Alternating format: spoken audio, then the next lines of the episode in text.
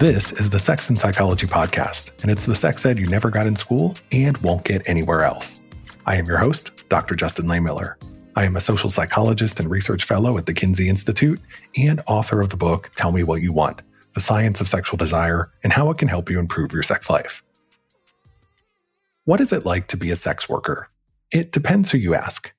If you look at what the research says, it can be confusing because there are so many contradictory takes with some studies pointing to largely negative outcomes and others to largely positive outcomes.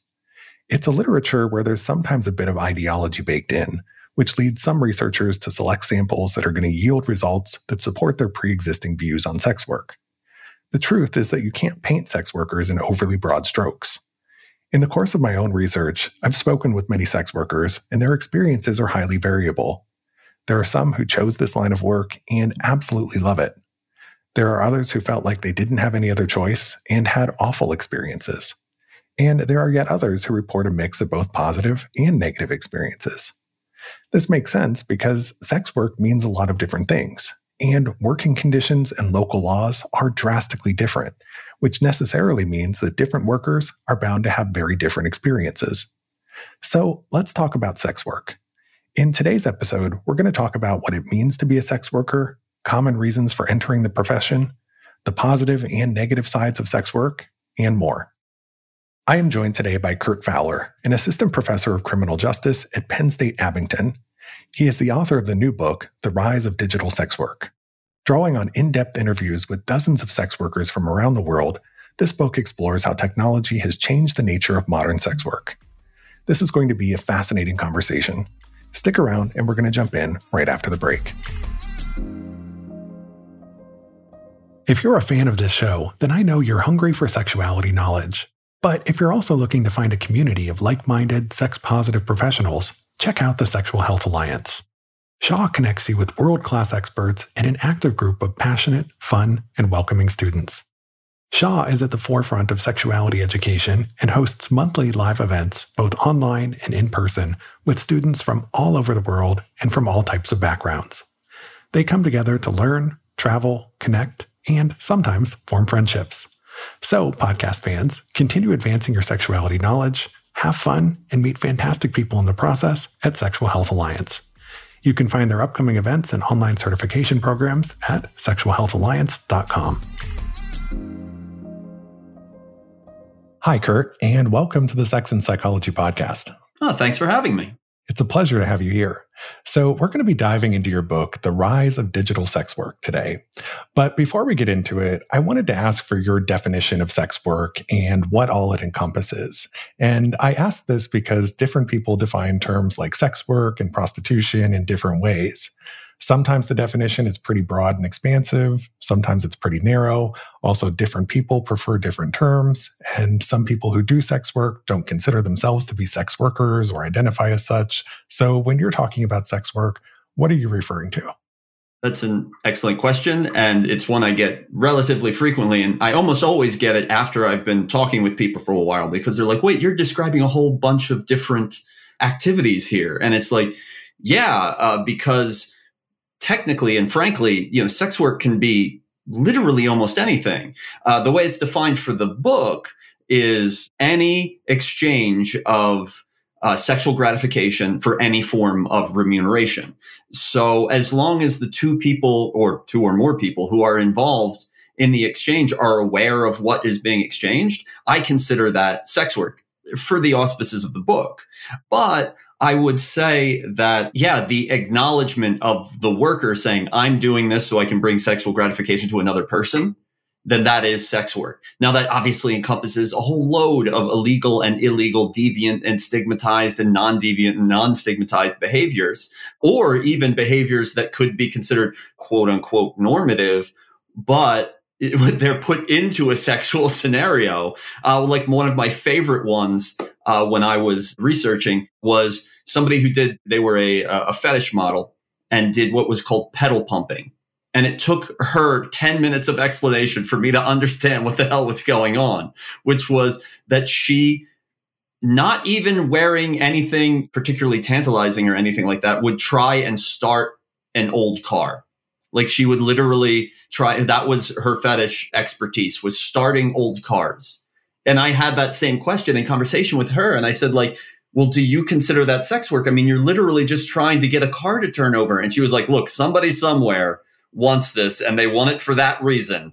So I am. Now, she also had a long history of fetish work and was somebody who, you know, was well versed. And she was like, so I absolutely consider it. But yeah, so how do I define sex work? Well, the long and short of it is it doesn't matter what I define sex work as, it matters what they define sex work as. And yeah, and I wanted to purposefully, during my research, keep that door as wide open as possible so I could get as many different kinds of experiences as I could get. So, yeah, most people, when you say sex work, they think escorting, but that is not the case. Like, so many people are engaging in sexual commerce on a variety of levels and different ways of doing it that you know, I like keeping it broad. And I think that the advantage of keeping it broad is you get a ton of different takes and you get a ton of different hilarious stories from people about the ways in which they've engaged with and in sexual commerce. Thanks for sharing that. It is certainly a term that can mean a lot of different things. And your answer also goes to show that people can have fetishes for virtually anything. One worker put it, there's literally a market for anybody and anything on the internet. So if you're buying, somebody's selling. Like that's that's the front and back of it. So before we get into the book, let me first ask for the brief story behind it. So how did you get interested in researching sex work in the first place? And why did you decide to write a whole book on the subject? So much of, of qualitative research, narrative style research is dependent on being curious in my opinion, the best narrative researchers go in knowing nothing about a topic and coming out and on the other other side as an expert. I went in knowing nothing. I was going to a crime convention where I was talking about police patrols or, or, or something like that. It wasn't an exciting trip for me. And I made it to the airport only to realize that I hadn't confirmed my flight because I am the absent minded professor through and through. so I got a text from a friend that was like, Hey, do you want to grab drinks? And I was normally a very busy graduate student at the time. And no, I, I never had any time for drinks. And then suddenly I had a chunk of time free because I wasn't going to this conference anymore because I had failed to confirm my plane ticket. And so she said, Well, great. Well, let's meet down at the kill time. We'll have a couple cocktails. We'll catch up and which was wonderful. And I was like, yes, I will absolutely do that. And I show up uh, to one of my favorite dance nights in the city, you know, with my friend who I've known for a long time. And she, she said, I just, you know, I got this new job and I have some questions. And a lot of my friends would message me in the middle of like, NCIS to go, is that real? You know, because they knew I was a criminologist. And I would go, no, don't worry, it's not real. that was, I could have just, you know, pasted that answer over and over again. No, it's not real. And she said, yeah, no, I have some crime questions because I have this new job and I am an escort. And I went, oh, and that is actually the correct response if anyone ever tells you they're a sex worker. It because any other response other than polite curiosity comes off really weird. Um, if you're like, oh, hor- how horrible, then like, yeah, no, that's bad. And if you come up like, that's great, like that's also a little bit off. Uh, so yeah, going, oh, why don't you tell me more? And so uh, she said, well, I just, I need to know like kind of how illegal is it really? Like, what are the penalties? Am I in any danger? And I didn't know because all I had known when it comes to sex work was maybe a couple chapters in a criminology textbook and watching Pretty Woman like in the 90s. Uh, so I had no clue. And I said, well, let me dive into some research and see if I can get some answers to your questions. So that's what I started to do. And when I came back to her, I said, things are very different than I thought they would be. Like, first of all, most sex work research previously ties sex work to drug abuse and other bad situations. And the few pieces that don't talk about that stuff had a very different outlook. And so as soon as I realized that the outlook was so different, I said, Do you know anybody else in this line of work? And she was like, Yeah, no, I do. And so I said, Would you introduce them to me? And she said, I'd love to. So that's how I got it started. And even once I was starting, like I was still going, is this something I should be doing? Like, I, I, again, somebody with no, you know, preconceived knowledge of this thing, you delve into the methods textbooks, you delve into other people's work, and you realize, actually, no, you're actually in a, in a as someone going in with a neutral attitude. You're actually someone who is really primed and ready to do this kind of work. And so I find it easy to talk to people. I've been in bands, you know, and I've been a punk for my whole life. So like being around deviants is nothing new to me and is actually quite normal and good to me. So I was like, maybe I'm the person to be talking to everyone. So that's how I started. I started by asking her to introduce me to her network of people that she knows. And then that network eventually spread. And then I had so much data that I was like, I can't, this isn't a paper you know, this is a whole book. And again, what people were describing was so different from what I culturally expected that, yeah, hell yeah. Let's write a book about this and tell all of your stories because these are actually funny and interesting and evocative and still timely and important, but delivered in such a different way than what we're used, quote unquote, used to when it comes to sex work research, which is so much of like, oh, the horrors. You know, this was oh, the weirdness was more the, the kind of the theme for the book. Right. I mean, I'm familiar with the literature on sex work, and it's because I teach study abroad courses on sex and culture.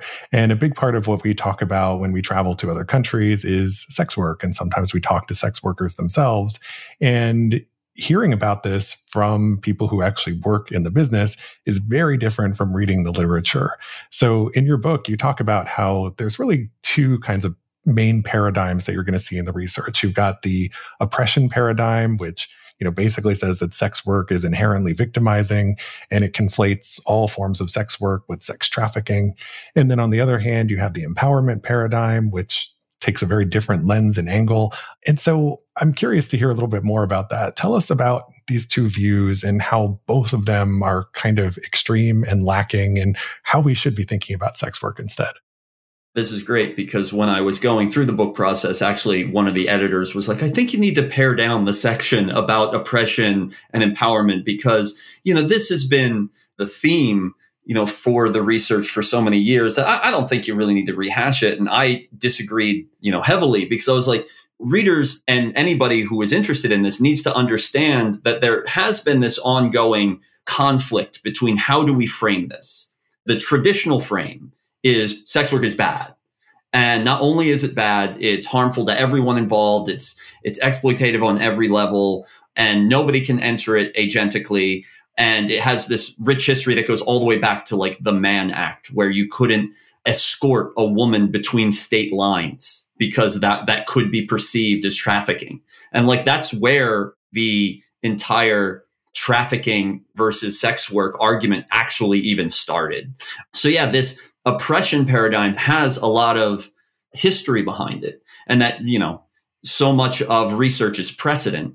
And so it's like well this is how my forebearers uh, framed the argument. So i should frame it this way as well. And so you have plenty of new research that's also this is all bad and it's associated with bad things and there's uh, trafficking and there's drug abuse and there's abuse. But rarely do you hear you know the flip side of the coin. Now in the 80s you know, a new set of researchers came along, largely empowered by community again.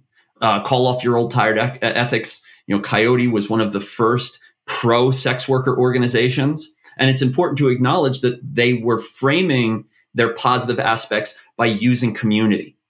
And so those pro sex worker advocates started to form a new paradigm. And that was an empowerment paradigm that this act, the act of agentically doing sex work is a poke in the eye of the of the patriarchy. It's a reappropriation of female sexuality and the power that undergirds it. Now, just to be clear really quickly, sex work can be done by men, women and everybody in between, but mainly it has been framed as a women's issue and when they do the research and when they write the research and use an empowerment paradigm, you know, they say hey, if a person is choosing to do this, then there are good and positive aspects of it.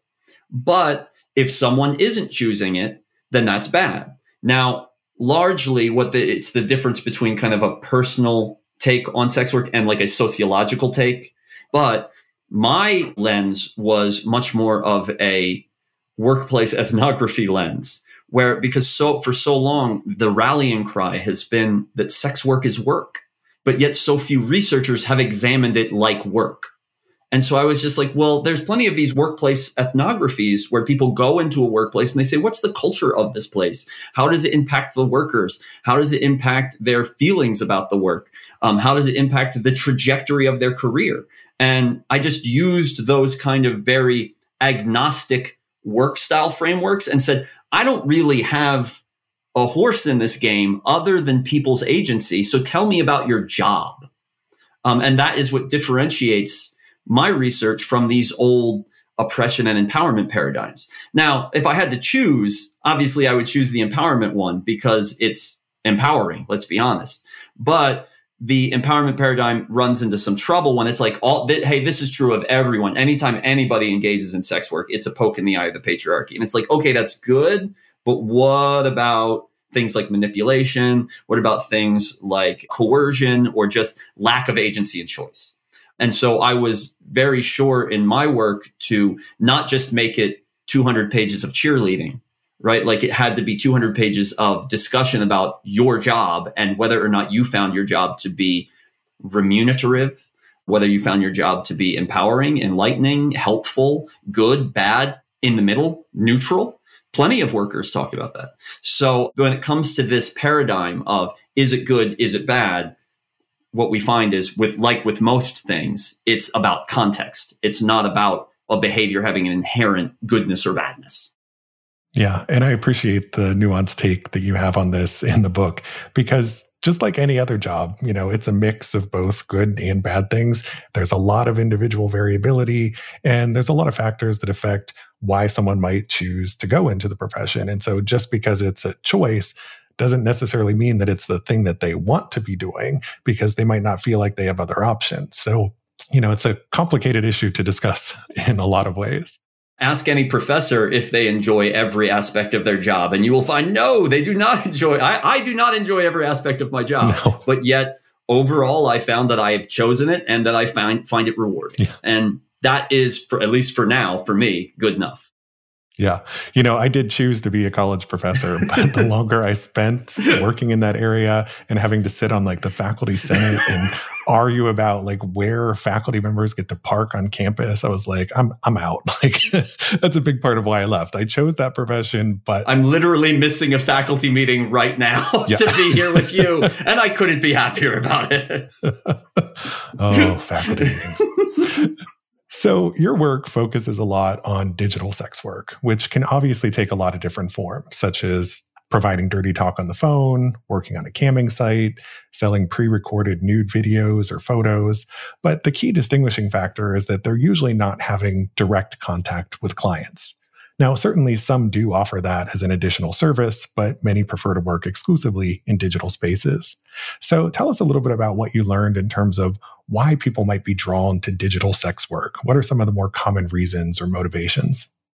The reason that people are more drawn to digital sex work, and I use the term digital sex work to include anything that has a digital component. So, as you said, like, yeah, even an escort who has a website and booking software, they would count.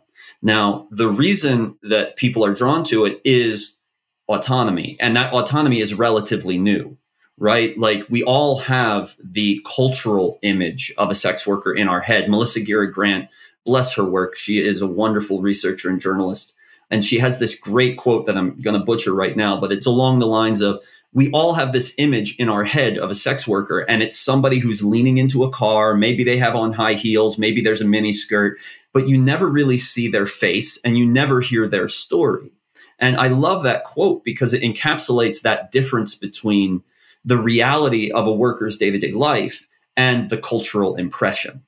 So the cultural impression is that there is no choice here, there is no agency here, that this is done out of desperation and it's a last it's a last resort and it's a street corner style work. No. Even the escorts that I talked to who do in person with clients talked about how essential digital technology has been to their work because it keeps them safer. That was the thing. What is drawing people to digital sex work? It's the ability to do the work, but in a safe environment. That's what it is. Because almost everybody I talked to said it wasn't the work that was keeping me from doing sex work, it was the ostensible danger. And once I learned that that danger could be mitigated, then I was like, okay, I'm ready to do this. And so, so many workers who use dig- digital technology are doing it because they say, I consume this, this media. Why can't I make this media? And if I can get paid well to make this media, of course I should make it because I have nothing against the production of the media. I have nothing against images of myself or exposing myself. What I have against is somebody trying to hurt me, you know, someone trying to take my money and someone trying to limit my options and choices. And so what draws people is this idea that, hey, once you have a computer and you have access to the internet, you can be your own business owner. Now, there is obviously a much deeper and richer conversation to have here about like platforms, how much money they take, who's running those platforms, you know, what workers are allowed to and not allowed to do on specific platforms. And when I talked to workers about those issues, they had lots of opinions about that as well, mainly wanting worker owned and worker run platforms and businesses that they could work for the like you know the the peripheral businesses they preferred to work with either existing or previous workers or just women in general. But when it comes to what draws them, it's being able to do it in a way in which they get to keep the lion's portion of the money. They get to do it safely and they're not judged or stigmatized by doing it because, hey, they're making bank. I mean, it's, I can't help it. I'm a criminologist. Like one of the early and most popular criminological theories, strain theory by Robert Merton, was all about how money often dictates our relationship to crime. My favorite part of that theory, though, is once you have the money, people don't really question how you got it. So, because money is the great equalizer. So, as long as the workers are being paid in money that outweighs having a shitty job, they're going to do it, especially if agency is coming from their direction. It's the combo of agency, more money than a crappy job, and some semblance of security that they have control over. Now, since you mentioned safety and security is one of the things that draws people to digital sex work, I want to talk about that a little bit more because some people who go down that route precisely because they think it's going to be safer than working in person, sometimes they find that there are risks that they didn't anticipate.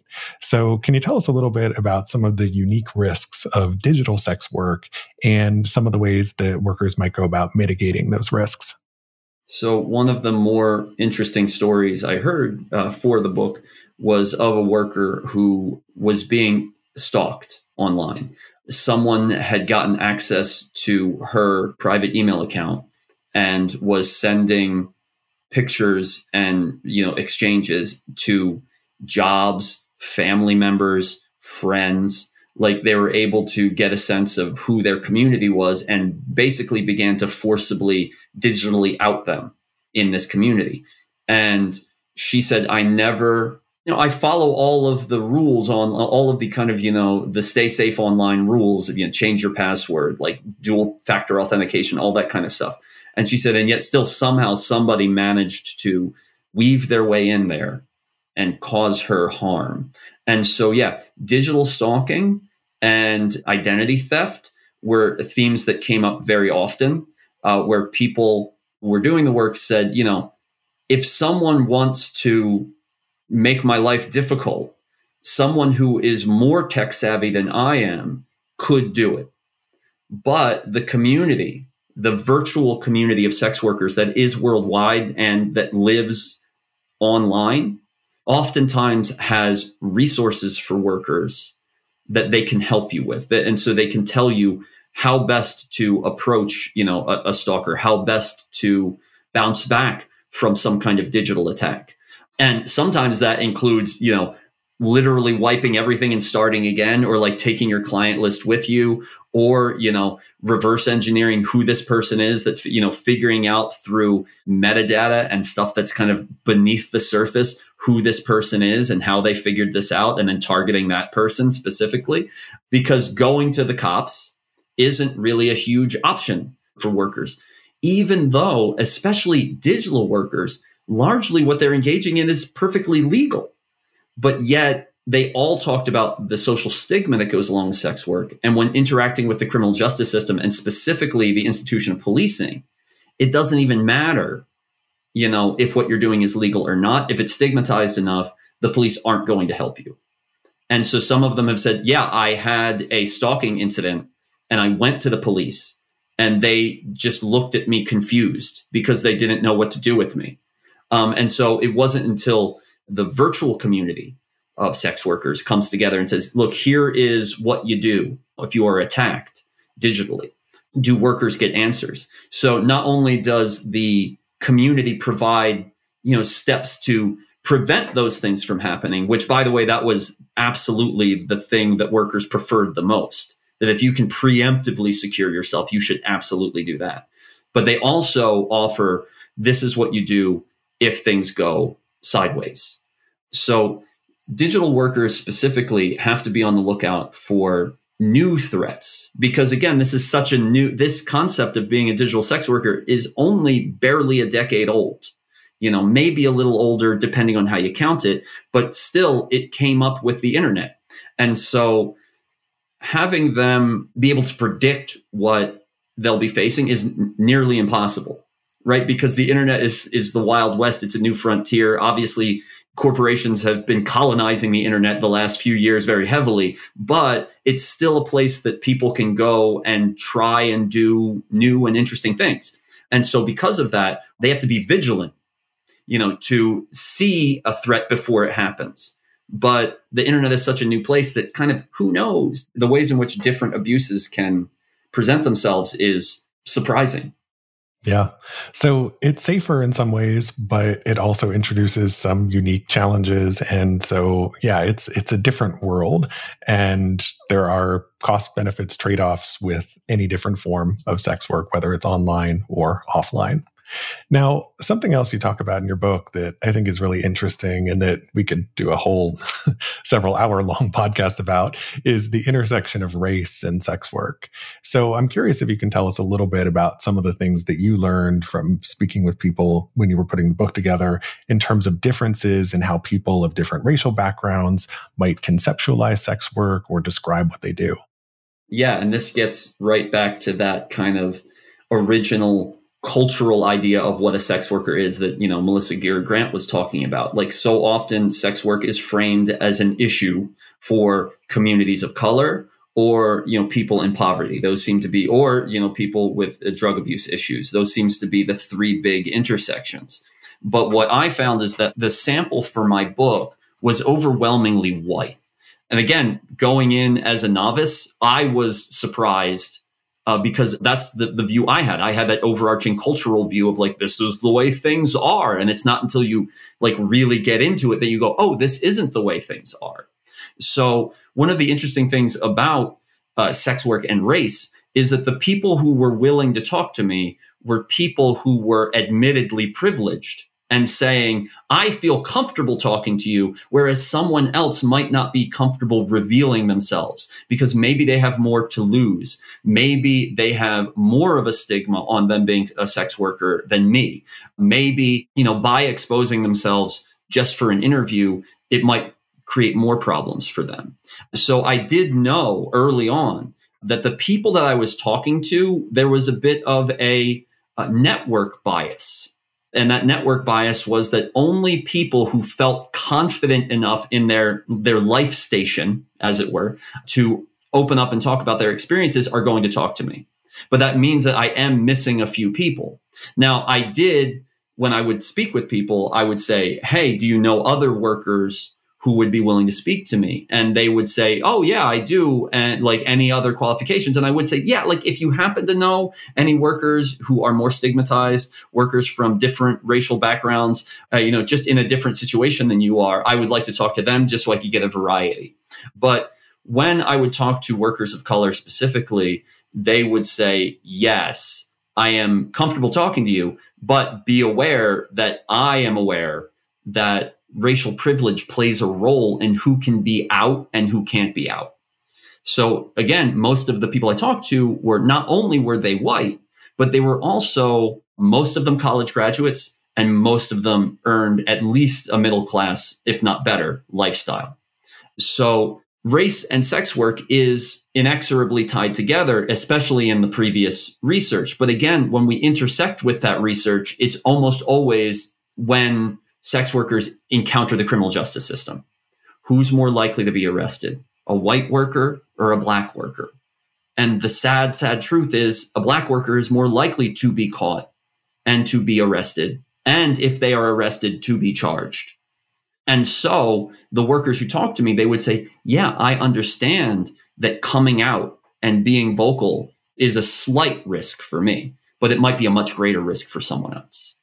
And it does stink that the flip side of that coin then is also true, right? The flip side of the coin is we have the cultural image that sex work is an issue for communities of color and, you know, impoverished communities and places with drug abuse. But yet the flip side would be that, well, we're just not looking at the people who are white, privileged, college educated, making a middle class lifestyle and not having any run ins with bad clients or not having any run ins with the criminal justice system.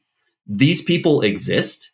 And not only do they exist, after writing a book about it, I would say they're a healthy portion of the population. We have no way of predicting the overall population of sex workers. But from what I'm seeing, there's a shitload of people who don't fit into that cultural expectation that we have so often, that so often intersects with race. Yeah. And I think everything you were saying here goes back to the earlier discussion about the oppression paradigm and the empowerment paradigm. And, you know, this issue of network bias is an important one in sex work research because who you're talking to is going to influence the outcomes that you're going to find in the work. And I find that in a lot of the work in the oppression paradigm, they're specifically only talking to street workers and oftentimes people who have been arrested and are financially desperate and other things like that. And you're necessarily going to find a lot more negative outcomes in those cases. And then if you look at research in the empowerment paradigm, they're often talking to people where it's chosen and they have that greater control and autonomy. And so I think part of it is that you're just dealing with these different populations here. Exactly. To that end, yeah, it, when the network bias of my book, when I noticed it, I started asking workers like, Tell me about the people who aren't in the room right now. Tell me about the people who I'm not reaching, because at least you have something better to say in their stead than I do. And that was always amazingly helpful because many of the workers, especially the white workers, didn't exactly want to come out and talk about privilege, right? Like they want to kind of like you want to talk about it using kind of guarded language. And that's fine because we all do that. But it's like I, I, even that i was like i want that guarded language because i want to be able to talk about who aren't we talking about right now. And they would say yeah i have more opportunities. I'm able to stay safer.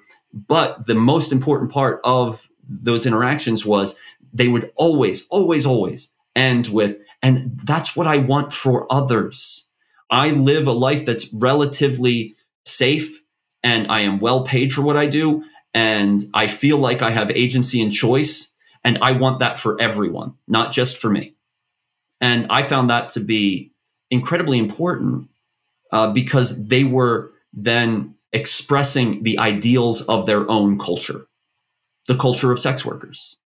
Yeah, these are such important points. Thanks for sharing all of this, Kurt. I look forward to continuing our conversation in the next episode and doing a deeper dive into digital sex work. Yay! can you please tell my listeners where they can go to learn more about you and your work and get a copy of your new book? Oh, absolutely. Uh, I am Kurt Fowler. I am a professor at Penn State Abington, uh, just outside of Philadelphia. And my book is being published by uh, NYU Publishing. So you can go to nyu.com and uh, just search for The Rise of Digital Sex Work. And that's the best place uh, to grab a copy. Well, thanks again for your time. I really appreciate having you here. My pleasure.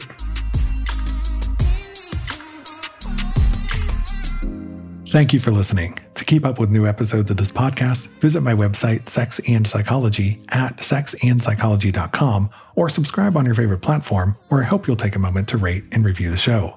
You can also follow me on the socials for daily sex research updates.